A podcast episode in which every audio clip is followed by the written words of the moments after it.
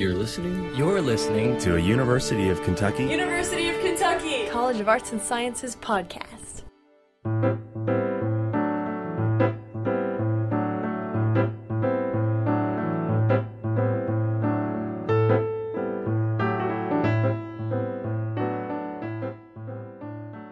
Medical standards and procedures have been sharply influenced by the past, shaped by social context and a great deal of trial and error.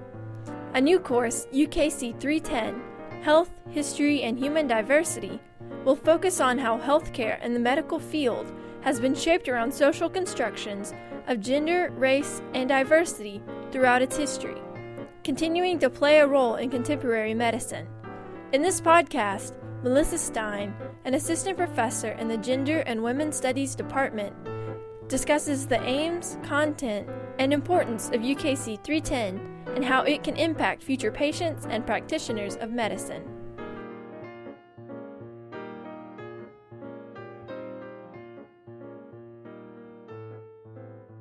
My name is Melissa Stein, and I'm an assistant professor of gender and women's studies. Can you tell me about the UKC course that you're teaching? The course that I'm teaching this summer, it's called Health, History, and Human Diversity, and it's in the process of being approved as a regular course, but in the meantime, we're trying it out through the UKC prefix as an experimental course, and it is a class that deals a lot with the kind of history of science and medicine around health issues, particularly in regards to gender, race, class, dealing with things like health inequalities, health disparities, the construction of medical knowledge. So we'll be dealing with a lot of issues around the history of medicine, but also their implications for contemporary medical ethics. What do students focus on within the course? First, we'll be dealing with questions about how is medical knowledge produced and who produces it. You know, who gets to be a doctor, who doesn't, who do they treat, who doesn't get treated, in what context, doing a little bit of regional focus and then expanding out geographically as the course progresses, looking at other areas of the United States or looking more nationally and also considering by the end of the course how U.S. healthcare is implicated in issues of global health and global health concerns.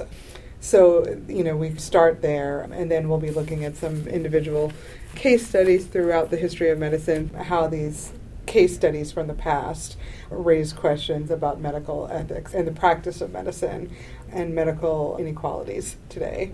Yeah. So, why did you decide to teach about public health?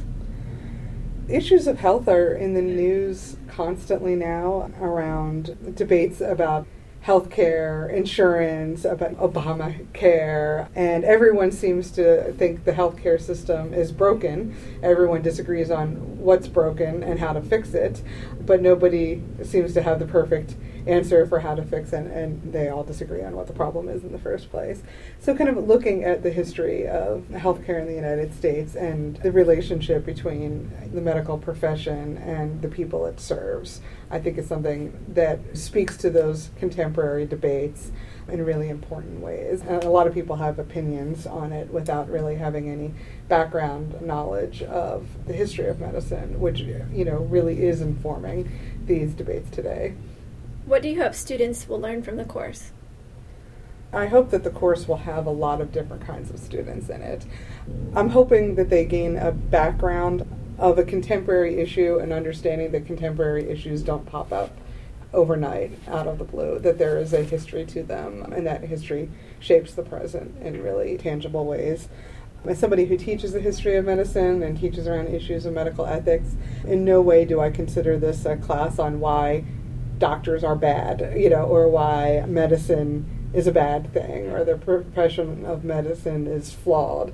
Instead, I see it as a way of looking at how we can learn from the past to continually improve you know the practice of medicine the relationship between medical professionals and their patients and people's experience of healthcare and relationship to healthcare providers so i'd like to think that it makes you know a course like this makes for more informed patients and also more informed and empathetic doctors and nurses What are you most excited about teaching? To me, I'm most excited to read the students' responses, the online discussions. I'm eager to see how they make connections between these kind of examples from the past and contemporary issues that relate to them. How does this class relate to present issues about public health today? The course goes up to through the present. Some of the readings are on fairly recent case studies, things like Hurricane Katrina, you know, it was not that long ago, the AIDS crisis, breast cancer, how breast cancer awareness and breast cancer activism has been commodified in particular ways. And some of these are ongoing. But I think particularly the the last unit that deals with some questions about how these debates about healthcare in the United States have global implications is still kind of an open question at this point, and it's something that I am eager to see uh, how the students feel about that. Yeah. Just like to add that I think that this is a course that that really has appeal for a wide range of disciplines. In some of my other standard classes, I have had students from agricultural science, from chemistry, English, anthropology, sociology, disciplines that you wouldn't necessarily expect to see sitting in a room together, and have had amazing discussions because of that diversity of perspective. And this is, you know, I just want to reiterate that you, you know, this is not a class that you need to have a be- medical background or a scientific background to take. My own background is in history. This is us looking at the kind of social and cultural context of medicine. By the same token, this is not a class that you should be afraid to take if you do have a medical and scientific background. It's not a class on, you know, bashing physicians or why scientists are bad people. Uh, it is a class that contextualizes the practice of science and medicine.